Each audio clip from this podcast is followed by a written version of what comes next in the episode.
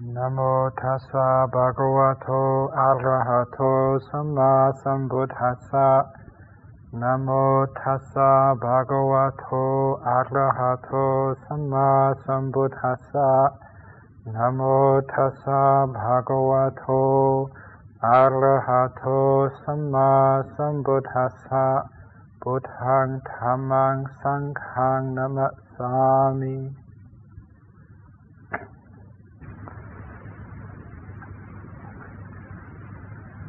In the first talk of this uh, wasa, this rains retreat, I talked about uh, the setting of the, the goals for uh, practicing uh, the meditation on the breath, and uh, introduced the uh, the four iddhipadas as one of the important tools, important things to use as you're developing the path you're developing the meditation on the breath, as you're developing uh, samadhi.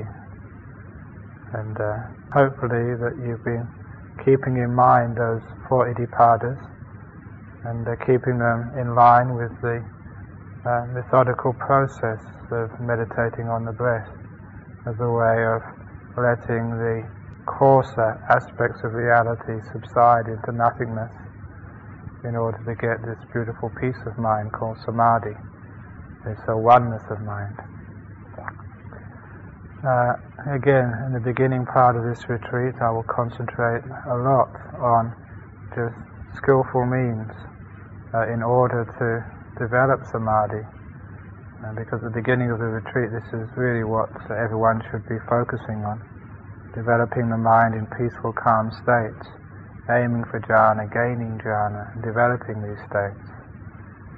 But in particular, this evening I wanted to talk about one of the other uh, supporting teachings which assist one developing jhanas in particular and uh, the path generally, which is the five indriyas, you know, the five powers, controlling faculties, whatever you call them.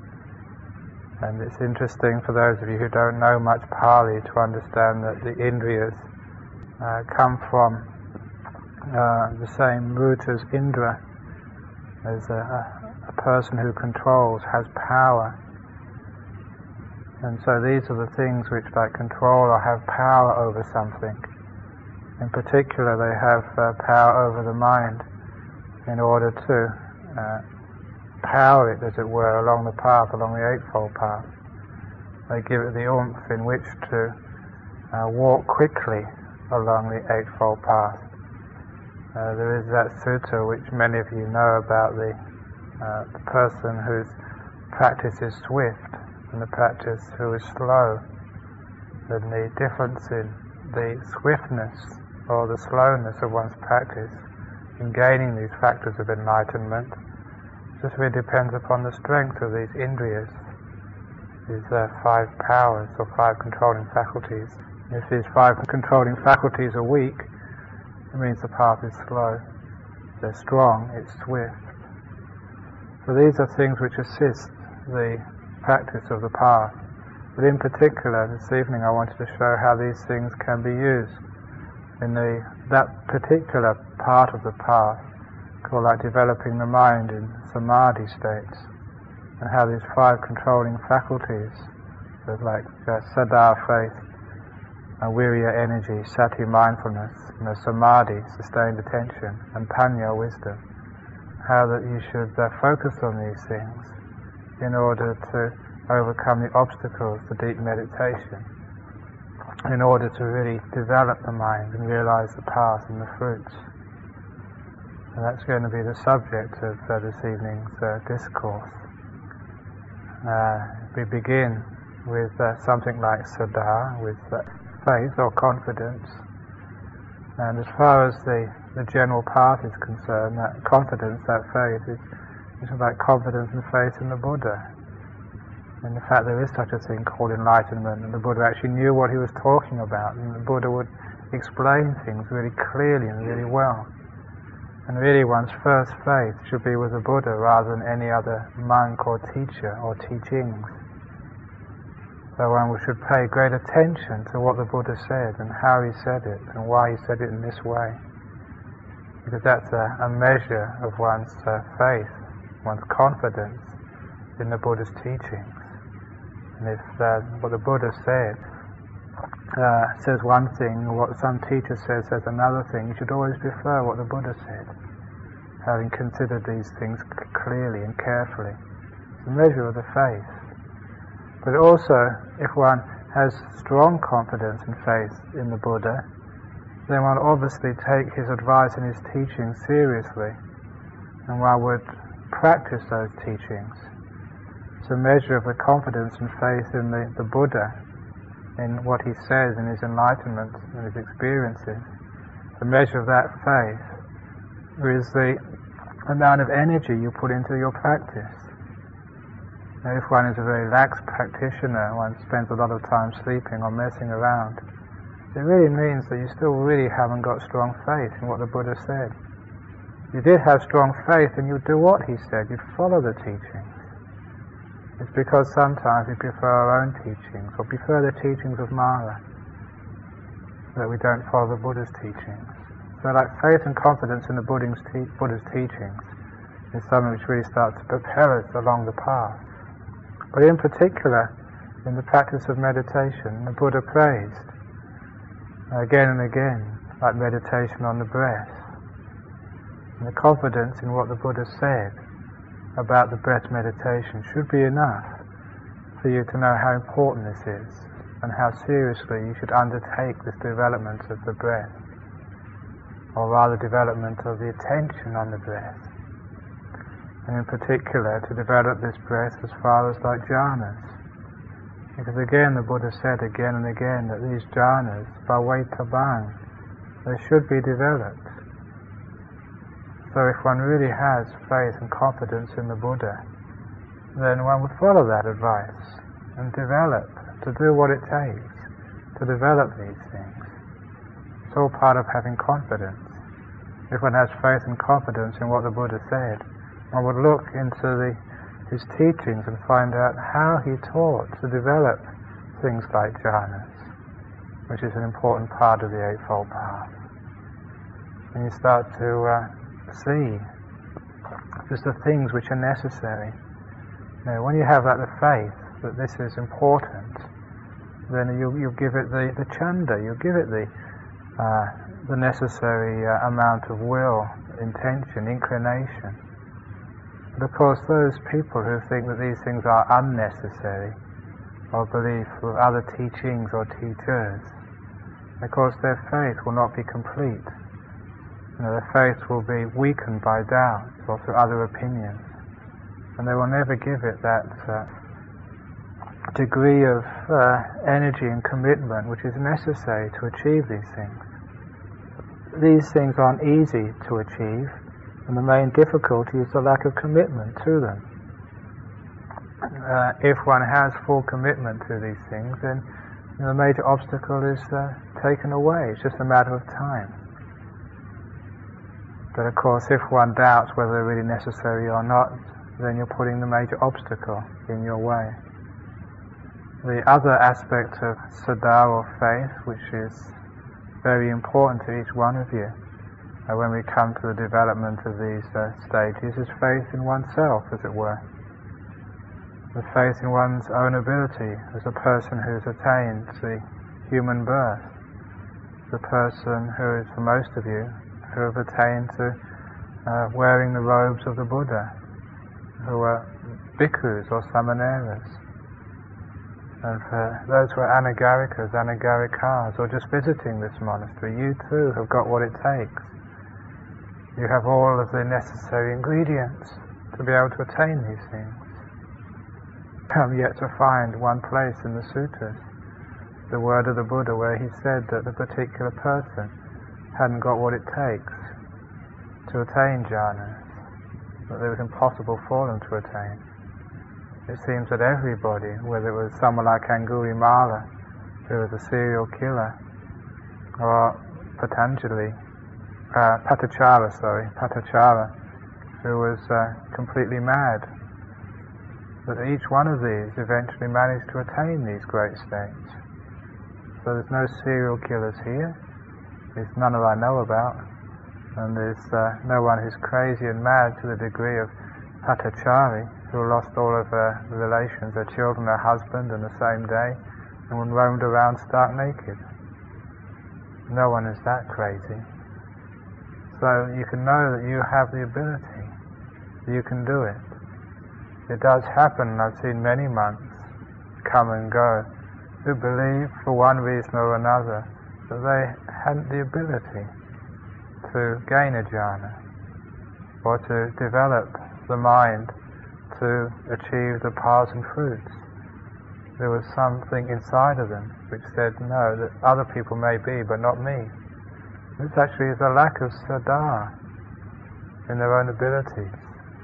You can remember that when the Buddha sat under the Bodhi tree, before he actually gained his uh, Sambodhi, his full enlightenment, it was Mara came up and tried to shake his confidence, his faith in his ability, by asking, like, who are you to sit under this uh, Bodhi tree? And the Buddha had to put his hand on the earth and get the earth to bear witness that he was worthy of sitting under that Bodhi tree and becoming enlightened each one of you is worthy of uh, sitting in this monastery, developing the mind, and gaining full enlightenment. So it's each one of you has the ability. And once you develop that confidence in your own ability, again, it's just a matter of time before it actually happens that these things occur. But there's another aspect of saddha and faith which I haven't talked much about before, these other things you may have heard me speak about before. It is actually the confidence, the faith in the object which you are paying attention to as you develop deep meditation. Because uh, the aspect of, of faith or confidence, if you've got faith or confidence in a person, you like to be near them and you feel at peace in their presence. In the time when I was a young monk, I couldn't really understand it at first. The first uh, few months I was in Wat Pah Pong with Ajahn Chah before Wat Banana Nanachat was founded. You know, we'd do the evening chanting, which would last maybe an hour, just uh, doing chants and then in Pali and then translating them in Thai. I couldn't understand either language. And then there was maybe a talk afterwards and then maybe a sit of meditation for half an hour. It got to about 9.30 or 10 o'clock I was ready for bed because we had to get up three o'clock in the morning. But then Ajahn Sumedho would say, let's go and see Ajahn Chah. And so we just go and sit under his hut for another couple of hours. Again, just listening to things which I couldn't understand. And I wondered, what were people, why were people doing this? I'd rather sort of uh, be close to my pillow rather than Ajahn Chah at that time of night. And I was, uh, again, I was uh, at least wise enough to try and reflect and try and find out what was the attraction here. People had confidence and faith in this, this monk, this great teacher. So much so they just liked being with him, hanging out with him, if you like, being close. And they felt great joy of just being around the fellow. And that's actually one of the qualities of confidence and faith in something that you like to stay around it. There's something which is very close to the word uh, saddha in its meaning, and that's uh, samprasada. The uh, very often it's used in Pali just to be like uh, confidence, almost like pleasure, uh, joy around this, these things. And this is a very important aspect of, uh, of faith or confidence, is sampasada.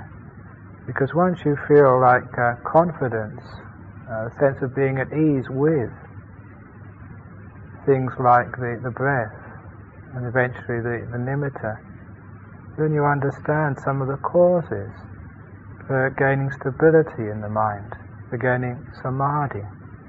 If you have doubts, say, about Ajahn Chah, then you may go there, listen to a few things, and then you leave again afterwards. If you have faith and confidence, you stay a long time in that place, in that monastery, in that teaching. So you can see that some uh, confidence or faith has a lot to do with stillness, with staying put. So as we start to develop our meditation in these stages, which I taught last week, of like uh, the awareness, the attention to each breath, a continuous attention on the breath, and then the, the full continuous attention on the breath, the second stage, and then calming down the breath, and eventually uh, rousing the samadhi nimitta. And each of these stages, we should remember the quality of saddha, or faith towards that endeavor, the faith towards that object, the sense of like confidence, feeling at ease with the breath, as if it is like an old friend. One feels comfortable with. So one gets this uh, confidence that this is okay, that this is going to lead somewhere, that this is useful, that this is valuable. However, if one, instead of having confidence in the breath, one has confidence and faith in thinking, in working everything out, then you'll find the mind will wander off into thoughts, fantasies, into evaluations. It's all because the saddha is there, but it's in the wrong things. So it's good to have like confidence in the method and confidence in the meditation object.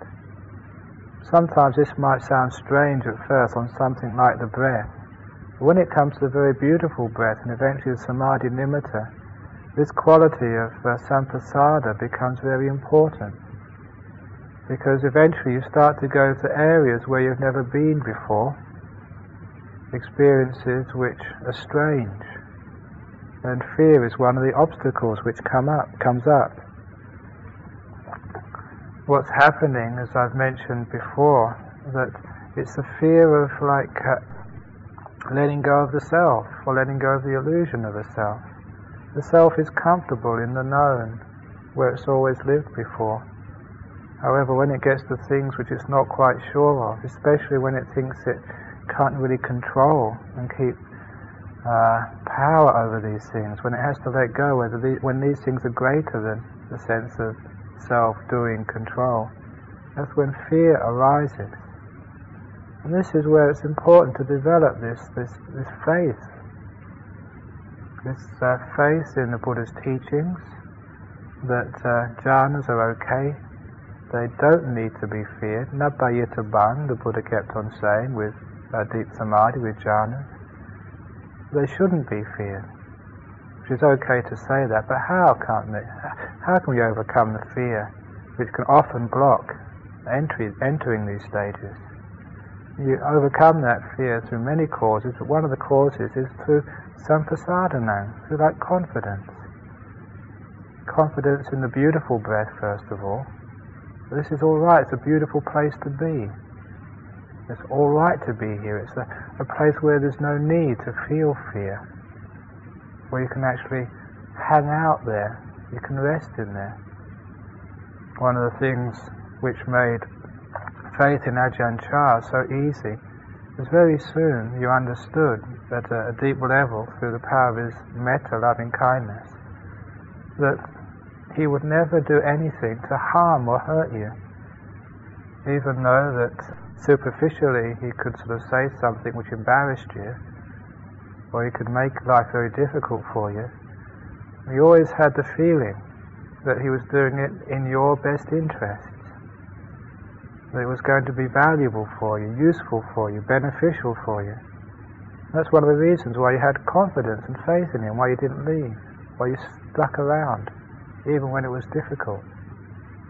In the same way that if the breath is difficult, you know, even if it's giving you a little bit of a hard time, if you have that confidence and faith in this thing, you'll stick around. You realize that this thing is in your best interest. That when the beautiful breath comes up, it's in your best interest to stick around this thing. And so the, the confidence in this abiding makes it appear to be safe abiding an abiding where there's no need for fear, where fear can't come up. And when the samadhi nimitta appears, that's where, like confidence, is also very important. Now that confidence that this thing which first comes up as a mental image, it's just too easy to have doubt about this. Now, is this the samadhi nimitta, or is it just my imagination, or is it someone shining a flashlight in my face, or what actually is it? And this is where like confidence is very important, because so often if a doubt comes up, this can't be it, then the whole thing just uh, breaks apart and disappears. You have confidence and belief in these things. Skillful meditators can just imagine the samadhi nimitta. And as soon as they imagine, once they know what it is, what they're supposed to imagine, through experience, they can imagine the samadhi nimitta, and the imagination becomes a real samadhi nimitta. There's, uh, excuse me, someone told me some time ago in, in town, there was one person a lay person teaching other people to meditate on the breath. And people had, lay people it is, people had much experience of breath meditation. They found it difficult to meditate on the breath. And so this teacher used a very skillful technique. He said, just imagine you can watch the breath. You don't really need to do it, just imagine you can. And so they found it very easy to imagine that they're watching the breath. And then they said, what's the difference between imagining you're watching the breath and in watching the breath? And they found there was no difference. It's just the trick of uh, psychology. Because imagination is just uh, an image in the mind. And this is actually what you're supposed to be developing anyway. Imagine you can get a samadhi nimitta, and then you're 90% there. And if you can have confidence in that image, then it will stay there. I think one of the difficulties with anyone who tries any type of visualization especially is they haven't got any confidence in what they visualize and just got too much doubting in their mind which is why the whole thing just breaks apart. If you can have confidence in that, the sampasadana, you know, the, the faith in it, sadhana in it, and you find it will stay and it will develop. So when these things start to appear, it's good to develop the, the indriya of like confidence in what's going on, like faith in what's going on, the trust in what's going on, valuing what's going on, all these qualities of faith. Then eventually the mind will feel at ease with the beautiful breath. It will feel at ease with the samadhi nimitta. When it feels at ease with these things, it doesn't destroy it. It's you destroy the samadhi nimitta when it appears. You throw it away, you move away from it because of your lack of confidence in it.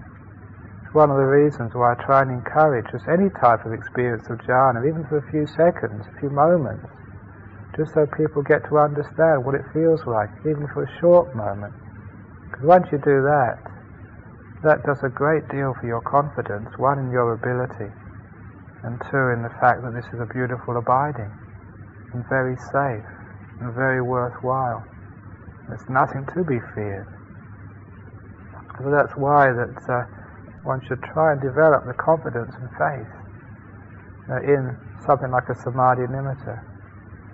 And eventually, even in the first jhana, that I'm just elaborating on this quality of sampasadana, or sampasada rather, that uh, this quality of sampasada, even in the first jhana, that is not full yet the sense of, of confidence and faith in the, the piti sukha, which becomes the nimitta, the mental nimitta.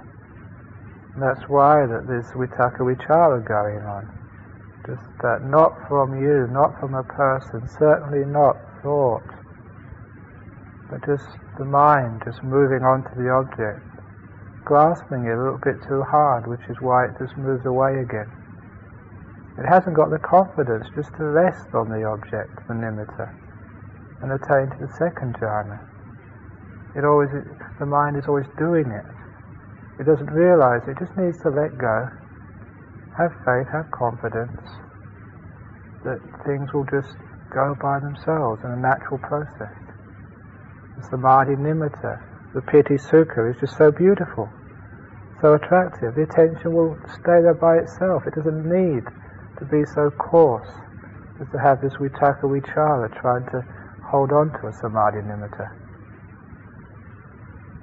And so once you have that confidence, that's what makes vitakka vichara of the first jhana just disappear. Because the mind is with,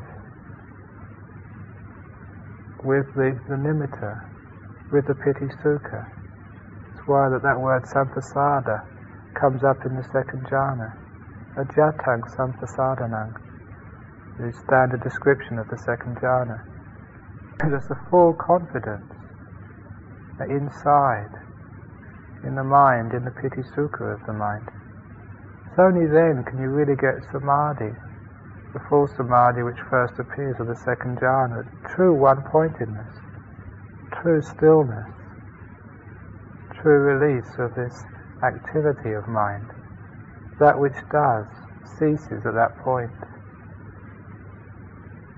And you just got the experience of consciousness very clear and bright.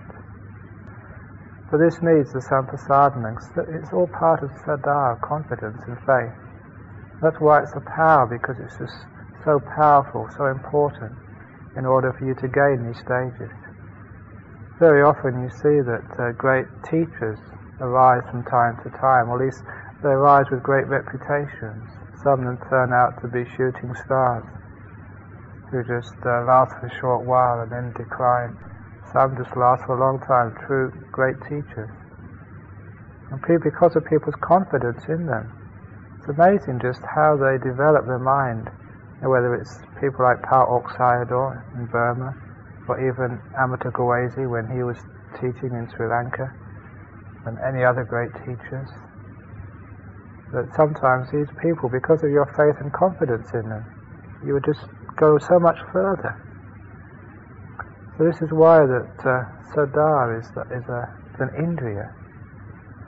So just to sum up on that particular indriya, that particular controlling faculty, know, just generally that uh, develop your saddha, your faith in the Buddha's teachings, and follow them very carefully. They're beautiful. No one has ever expressed the Dharma as beautifully as the Buddha, and no one will ever manage to match the Buddha in the way he expressed those teachings. And have great confidence in the path. Confidence, confidence enough to follow it methodically, carefully, not going off on sidetracks. And have confidence in your own ability. And also have confidence in the breath, especially the beautiful breath, and confidence in the samadhi nimitta. What you're having confidence in is confidence in letting go confidence in a partial cessation, and confidence that this is the path, is practicing the path. But that's only the first of the uh, indriyas, which is important, and especially I like to just emphasize their importance in developing deep meditation. There's always the, the virya as well, so the energy. Sometimes that uh, one of the monks here, I'm grateful for pointing out something which I'd been taught and just took for granted. That sometimes people say that these uh, five indriyas should be balanced with one another. But actually, when you understand what these uh, indriyas truly are, that's not the right way of putting it, balancing them. That actually comes from the Visuddhimagga, from the commentaries. Nothing about that at all, really, in the sutras. You saddha, you don't need to it's not a question of having too much saddha. You can't have too much faith and confidence. You can only have it in the wrong things. But the quality itself, you can just build that up as much as you like. The more the better. There can't be too much confidence and faith in the Buddha's teaching. Confidence in one's own abilities, confidence in the, the nimittas. Can't be too much of that. And so with energy, if one really understands what energy is, there can't be too much of it because actually the way they express uh, virya in terms of the five indriyas, I was just checking this just before I came in here, it is just the, the four right efforts. That's what the, in terms of the indriyas, what virya is. You know, the four right efforts is to grab hold of the mind, strive, initiate energy, develop um, striving in four areas. The four areas are to abandon unwholesome states of mind which have arisen and to prevent unwholesome states from arising in the first part, in the first place. Those are the first two of the four right efforts. To arouse, develop wholesome states of mind. And once those wholesome states are there, to make them grow, to keep them there for a long time.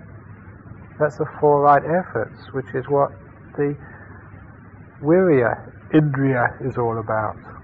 So you can't do that too much. In fact, it's because of doing it too little that people don't develop the mind and don't attain what needs to be attained. Or sometimes because they think they should just sit there and do nothing. Now, being mindful is not enough when you're mindful, there's a consequence to that. There's a responsibility of being mindful. Once you're mindful and you know an unwholesome state of mind coming up, you should do something about it. Even when there's not an un- unwholesome state there, you should sort of prevent them arising and also develop good states. This is like what the virya is all about. That's why that uh, a lot of virya is developed through the four iddhipadas, through having an aspiration, and through having some knowledge, some sammaditthi, lokiya sammaditthi, which is knowing the difference between wholesome states and unwholesome states of mind. This is an important aspect of, of the indriyas, to develop energy in the sense of the four right efforts, and to keep those four right efforts uh, in mind if there's ever an unwholesome state of mind, whether it's lust or whether it's anger, it's always doing something about it, not just leaving it there. Not leaving it there to grow and fester and become a great sickness of the mind. So the energy is all about developing four right efforts. And you can't do that enough. So there's no question of like balancing in the sense of a balance when one thing is too heavy. You have to, to a bit away to make it even with what's on the other side of the scales. It's always building up each one of these things as much as you can. So when there's virya, you develop as much uh, right efforts as you possibly can, whether it's sleepiness, sloth and torpor, find ways of abandoning those unwholesome states of mind, whether it's lust, find ways of un- abandoning those unwholesome states of mind, whether it's anger, ill will, find ways of abandoning those unwholesome states of mind. It does take mindfulness because one of the best ways of abandoning these things, unwholesome states of mind, is to see them as soon as they come up. Have mindfulness so sharp that as soon as they can come up, you can throw them away. It's why in like meditation, in the last uh, nine-day meditation retreat I gave, I gave like a simile of, of mindfulness, of mindfulness especially towards the uh, obstacle to one's meditation. I just gave a simile of like, again, the first years I was in Thailand. In the monastery there were many snakes, scorpions, centipedes, and these things would bite. At least the scorpions and centipedes would. You had to be very careful of these things because you knew how dangerous they were. After the evening meeting, when you walk back, and sometimes you walk back without any sandals, you walk barefoot, and the flashlights you had, they were always uh, low on batteries. Sometimes you didn't have any batteries.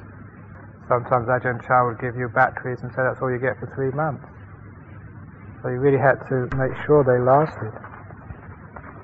And so, but because you knew there were all these things out there which would cause you great pain, you were really alert as you walked back for snakes, for not so much for scorpions and centipedes. They didn't really sort of come out so much at night. They were actually in your hut. You had to be careful of them, not in the path. Also the black ants those who've been tied on the motlin, always very aware of those. I remember stepping in them once and my flashlight went right up in the air because I jumped. I was in a terrible situation because it was pitch black. There was these uh, all over the place, the biting ants, and they stung. And I didn't know where my flashlight was. those people who've been in Thailand appreciate those experiences. Happens very often. Anyhow, but because that these things were dangerous, you were always alert for them, and you'd always see them before you stepped on them, or you'd always be able to walk around them because you knew they were there and you were alert to the danger.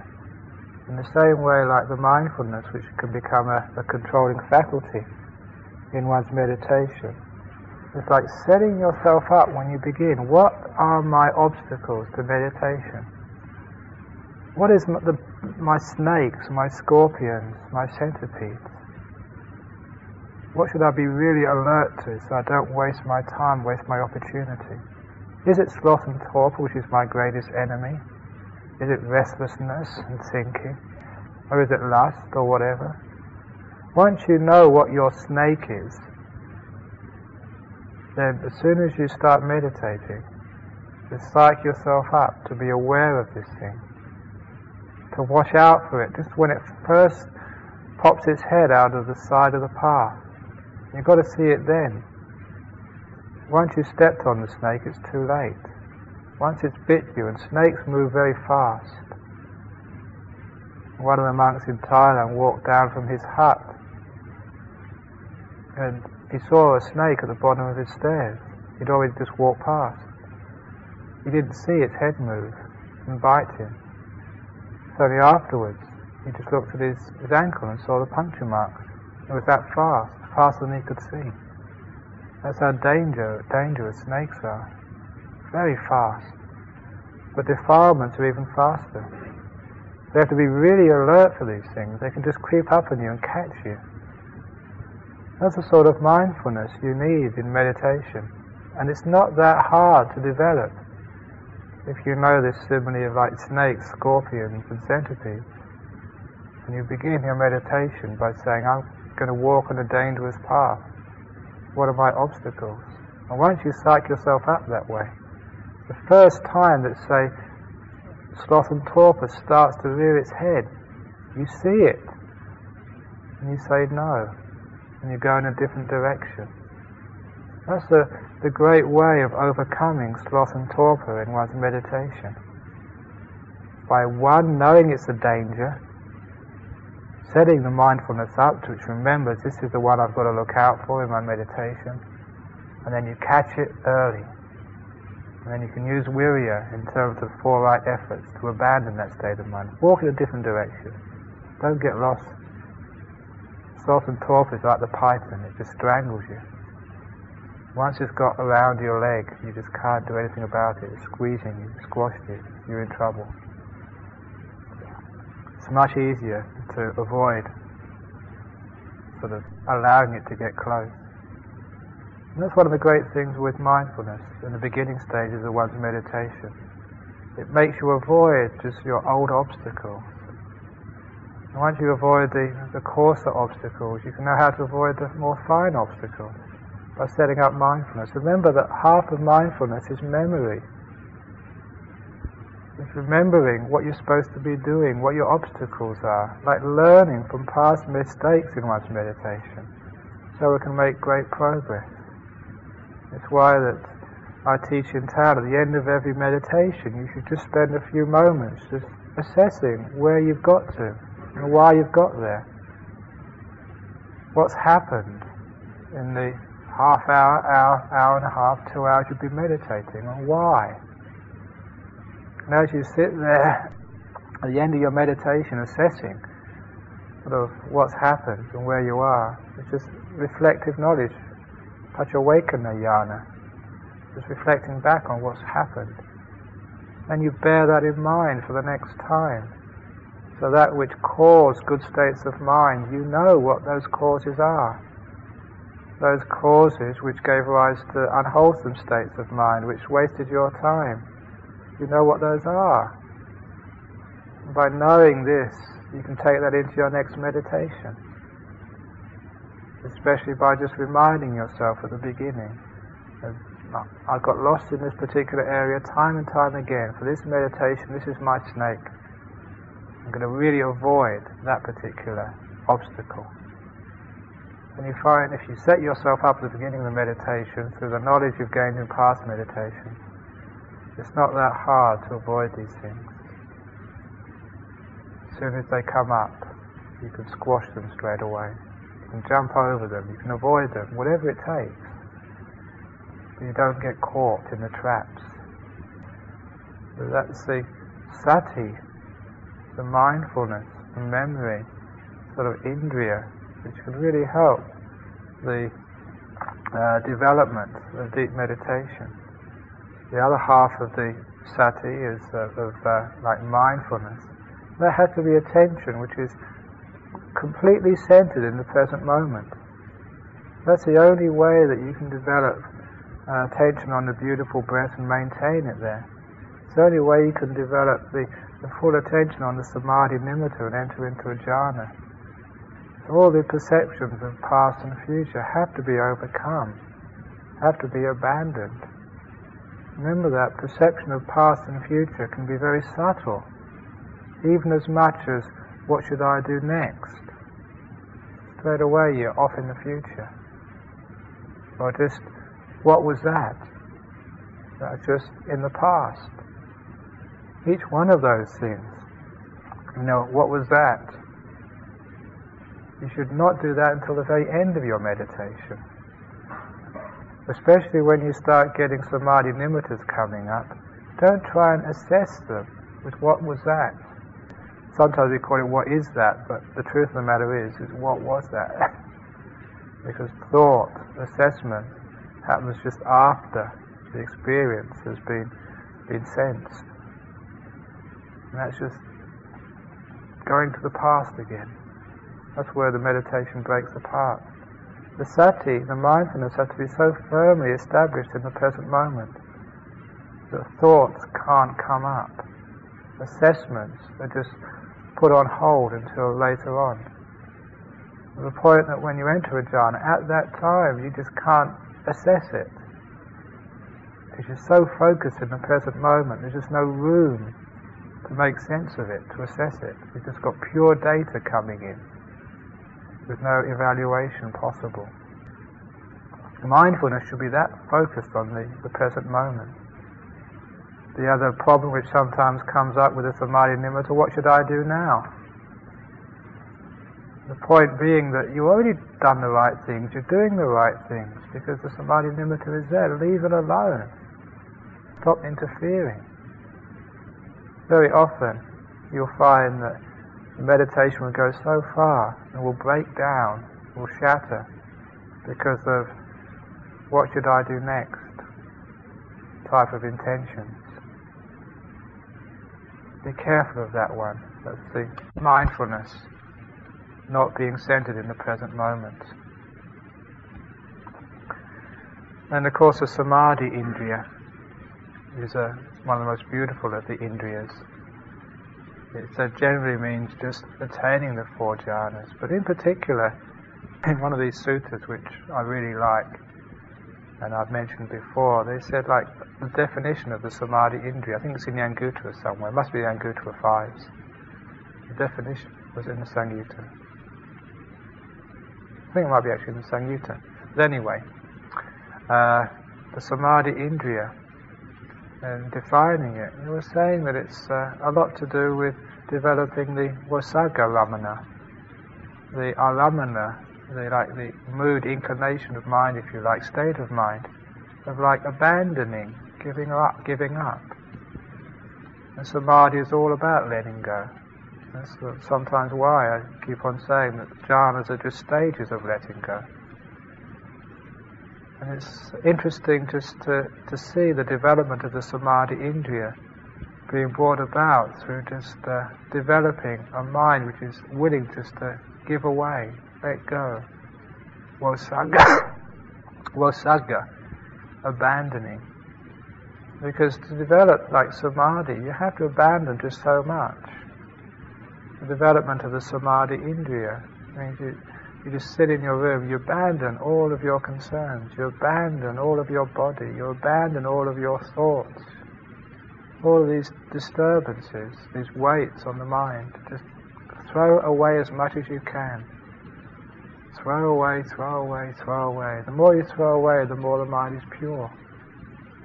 Because all of these things are just defilements which you've just you've collected over the years. And so once you understand that the way into deep samadhi is a way of letting go, a way of abandoning, then it becomes a very easy path. Not a sense of like holding on to something, but a sense of letting go of everything else. So when you develop the meditation on the breath, it's a lot of letting go of every other concern. All I need to do is just to watch the breath. Develop the letting go of everything else until all you've got left is the breath. That second stage I keep talking about, the full continuous awareness of the breath. You watch it from the very beginning of the in-breath to the end of the in-breath, the very beginning of the next out-breath to the end of the next out-breath. Breath after breath after breath. Having developed that just through letting go of everything else in the whole world, you've got no other responsibilities, just to watch the breath. No responsibilities for your body, for scratching it, for getting rid of the pain or the discomfort or whatever. That's all gone because you've abandoned all of that. No responsibility for your family, for your uh, other duties in the monastery. You've abandoned all of that. There's the skill of abandoning. So you've just got the breath left. But of course, the abandoning doesn't stop there. You just abandon the coarse breath. So you've just got the beautiful breath. Then you abandon the beautiful breath. So you've just got the samadhi nimitta. Then you even abandon the samadhi nimitta. You abandon everything. You enter into jhanas. All of these things, just give up, give away as much as you can. And that's how you develop the samadhi indriya. But in particular, the reason why it's called an indriya is because it has a function of just keeping the mind still, of sustaining attention.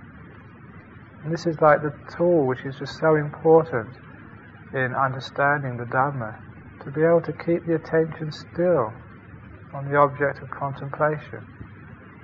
mentioned so often that because that life is like sitting in a bus, just watching all these images pass by just so quickly that we never actually get to understand anything very much. Just you know, if you are in a bus, like people go on these tours of Europe, ten countries in five days. You just go so fast. You never really get to know any country or any landscape. Even if you walk, you're still going too fast. Even if you sit down and watch, you're still going too fast. Even if you think, you're still going too fast. You've got to slow down that much.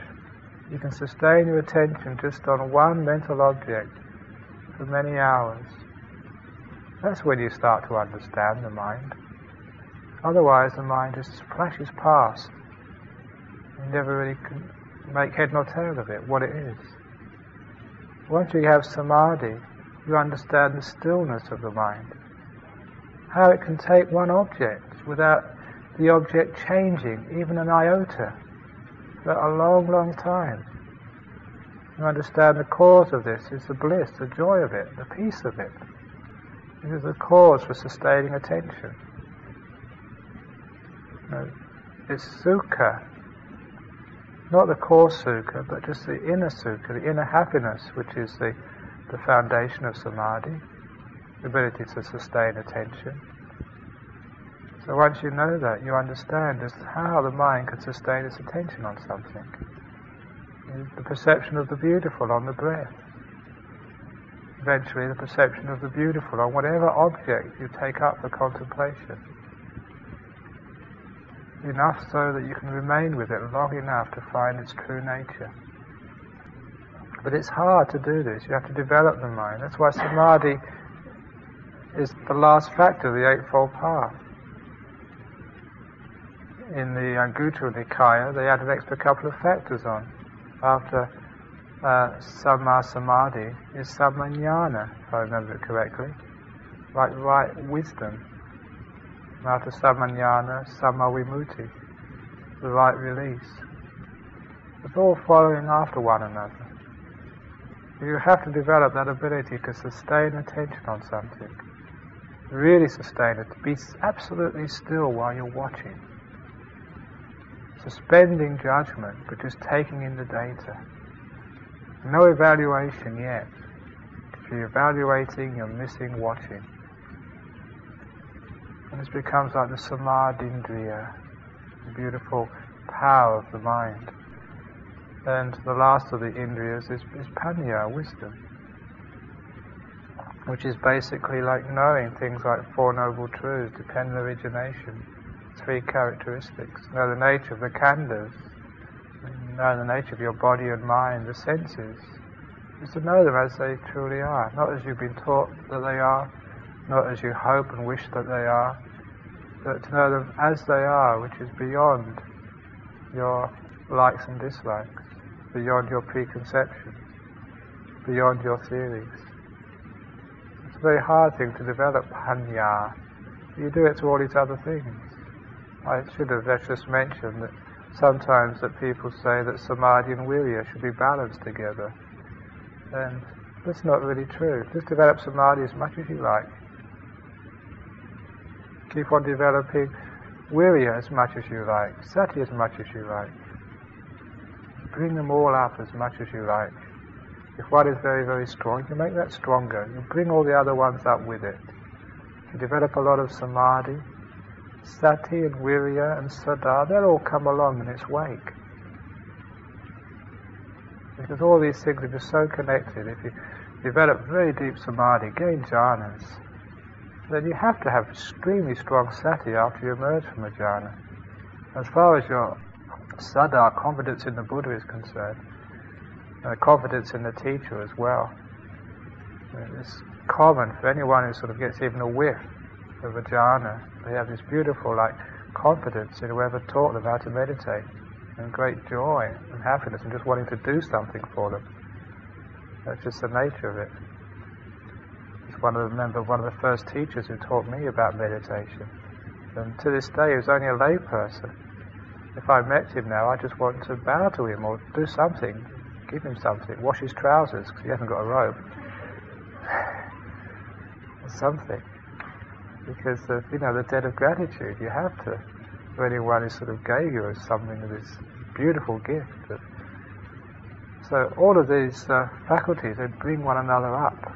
And same with panya, with wisdom. It's, it's a very powerful indriya, one of the most powerful, especially as you are developing deep meditation. You know, when you're developing the breath, you cannot do this without wisdom. I think it's the Buddha said somewhere that the breath meditation is for people with wisdom. If you've got like weak wisdom, it's very difficult to take it to its limits. And the, the reason is because you have to know the different forms of the breath. I mean, it took years for me to understand that there's a great confusion between the samadhi nimitta and the breath. And what should I be watching? Because I was supposed to be doing anapanasati, meditation on the breath. But as soon as the samadhi nimitta came up, and you're watching that, there was no breath. And so, you know, what was going on here? Should I go back to the breath or should I carry on with the samadhi nimitta? And eventually, sort of the wisdom came up. Hang on, the, what is this samadhi nimitta? The samadhi nimitta is no more than the way the mind sees the breath. It is the breath. But instead of like experiencing the breath through the the uh, the kaya vijnana, you know, the bodily sense, you're seeing it through the mano vijnana, through the mind sense. It's the same thing being experienced, but through a different sense base. So actually, I was still observing the breath. And even in jhanas, you're actually still observing the breath. But just that's such a beautiful, refined aspect of the breath. You know, just a fraction of the breath, just its beauty without the breath being discerned without the other causal aspects of the breath being discerned. This is what was happening. And so it took that, that wisdom which gave me the confidence to follow this samadhi nimitta. It was happening naturally anyway, but I wanted to sort of have confidence it was going in the right direction and I was doing it right. And so that the panya, the wisdom of knowing knowing sort of the what's happening and knowing the stages. There's, there's only really one way into into jhanas. There's many objects you can use, but the, the, way, the way is just uh, finding an object to focus your attention on, and it's using one of the external sense bases first of all, and just letting go of everything else and just keeping that one thing in mind until all you've got left is just that one thing, whether it's metta, whether it's the earth kasina, whether it's the breath, or whatever. Until like the physical sense experience disappears and just the mind experience comes up. It's just the nature of the mind experience on just one thing. It's just beautiful.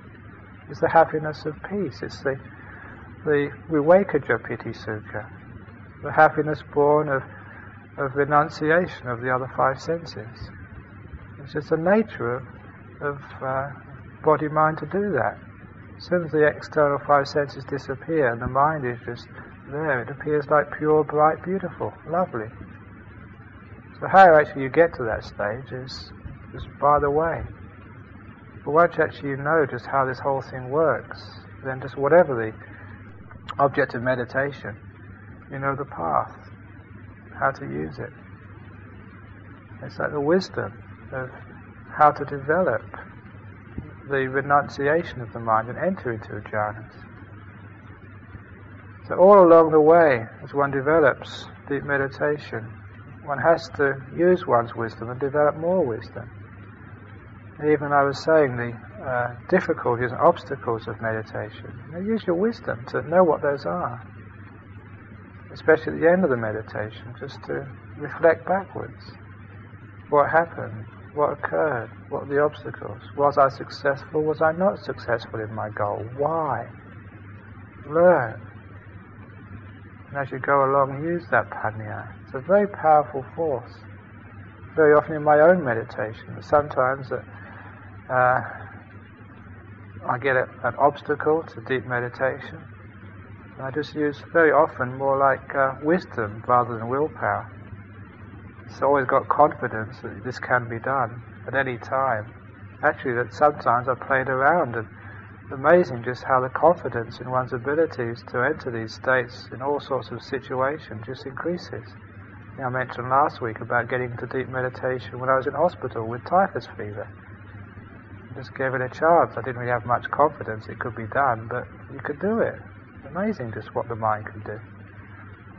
Even sometimes when you're tired, some of the most unlikely situations, you know, you can actually gain access to these states. It's amazing just what the mind can do. But anyhow, just uh, the wisdom, the panya just can grow enormously as a result of these experiences. So the wisdom is a great help, but especially there's a few things which uh, I always use, which is like anatta sanya. Just remembering like non-self as you enter um, these deep meditation states. There's the, the wisdom of just uh, messing around with these things. If I try dukkha sanya, the uh, perception of uh, suffering, then there's no way you can enter a jhana with that perception. That perception is true, okay, it's more true than the, the or the sukasanya, which is what takes you into jhanas, the perception of like uh, joy and happiness. But nevertheless, that the path requires you to not pay attention to the aspect of dukkha, nor pay attention to the aspect of anicca, of impermanence in these states. You can bring up those perceptions afterwards. But to enter into jhana, you need to to have the perception of stability, the perception of, of happiness, but also the perception of anatta, of non-self, especially the doer. If you can always remember as you get to these final stages before you enter into jhana, it's not self, there's not a doer in here. So you're willing to let go of this doer which causes a restlessness that which does, that which is always trying to uh, keep control of all of this. If you have the wisdom to develop a little bit of anattasanya, you find the meditation goes so quickly, so powerfully, so deeply. It's just a process, it's a natural process. That's also why I say that you can have confidence, you can do it. There's no one in there which can't do it. It's a natural process. If you just follow the instructions, just like in any manual, just follow the instructions. This is how you assemble it. Put it all together. If you follow the instructions that the book says, it usually works. Very rarely you just get a fault in the manufacturer. It usually always works. It's most times it doesn't work because people don't follow the instructions. But that confidence comes up. But also the other bit of wisdom is like making sure that the mindfulness is always in the present moment. Those are the two things which sometimes I forget. And not to put the attention right in the present moment. And uh, to sometimes forget, uh, just to leave things alone. Anatta, there's no one in there, so stop this illusion of thinking you're in control of all of this. And always doing it. You don't do meditation, you just observe meditation happening. You just observe the mind doing the things. It's not to say there's no will happening, there's no choice happening, but you just realize you're not doing it. And so when it's a time for the process to be quiet, and for nothing to happen, and just to enter into deep jhanas, you're ready to allow that to happen. Instead of always thinking you have to be calling the shots and pushing the buttons and pulling the levers all the time. So the Panya Indriya becomes very strong. The more you understand anatta, non-self, the easier jhanas become. The easier jhanas become, the more you understand anatta. As the two go together. The panindriya and the samadhi indriya are very close together. So there's not things like balancing these things, but actually supporting one another. And the stronger each one is, the stronger the others become. And the panindriya, especially eventually, being so strong that it sort of defeats all the defilements. Eventually, each of these indriyas becomes so strong they do really become balas, full powers. When they're full powers, that's the stuff of the arahat. The full power, absolute faith in the Buddha, the Dhamma, and the Arya Sangha. Not even a shadow of a doubt, because you've experienced all of these things. You know jhanas, you know cessation, you know the dukkha, the truth, you know nibbana. Nibbana doesn't become a theory which people argue about. Nibbana becomes a knowledge. And virya, energy, just becomes a natural uh, faculty of the mind because there's nothing obstructing it. There's there's only wholesome dhammas can arise in the mind. Unwholesome dhammas have been abandoned once and for all. There's sati, mindfulness, is pure and constant, fully powerful. And samadhi, the four jhanas, easily obtained. That's the, the bala of samadhi. That's when the indriya of samadhi is fulfilled becomes a bala, a great strength. Anyone who, you know, bala, like the strength of a strong man, anyone who has experienced any of these states just know how strong, like, full confidence is. How it empowers you, energy, how it empowers you, like full mindfulness. Not partial mindfulness, but full mindfulness, how powerful it feels. How powerful is samadhi.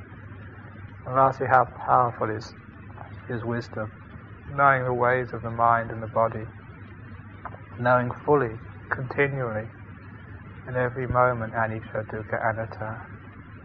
You can know in every moment anicca, dukkha, anatta, then that's an arahat. The quality of the enlightened mind, the continual knowing of anicca, dukkha, anatta, full wisdom. Now that's powerful, that's immense powerful because completely eradicated suffering, completely defeated Maras and his, all his armies, completely defeated the round of rebirth. That's the power, the great power of Nibbana. So these are the five hindrances. Oh, sorry, five hindrances, five indriyas, and uh, how they can be developed, and especially how you should use those in developing deep meditation, as well as the four iddhipadas. Look on the five indriyas, confidence, energy, or the four right efforts, mindfulness, sustained attention, and wisdom is like means to help you develop deep meditation. So that's the talk for this evening. Has anyone got any um, questions or comments?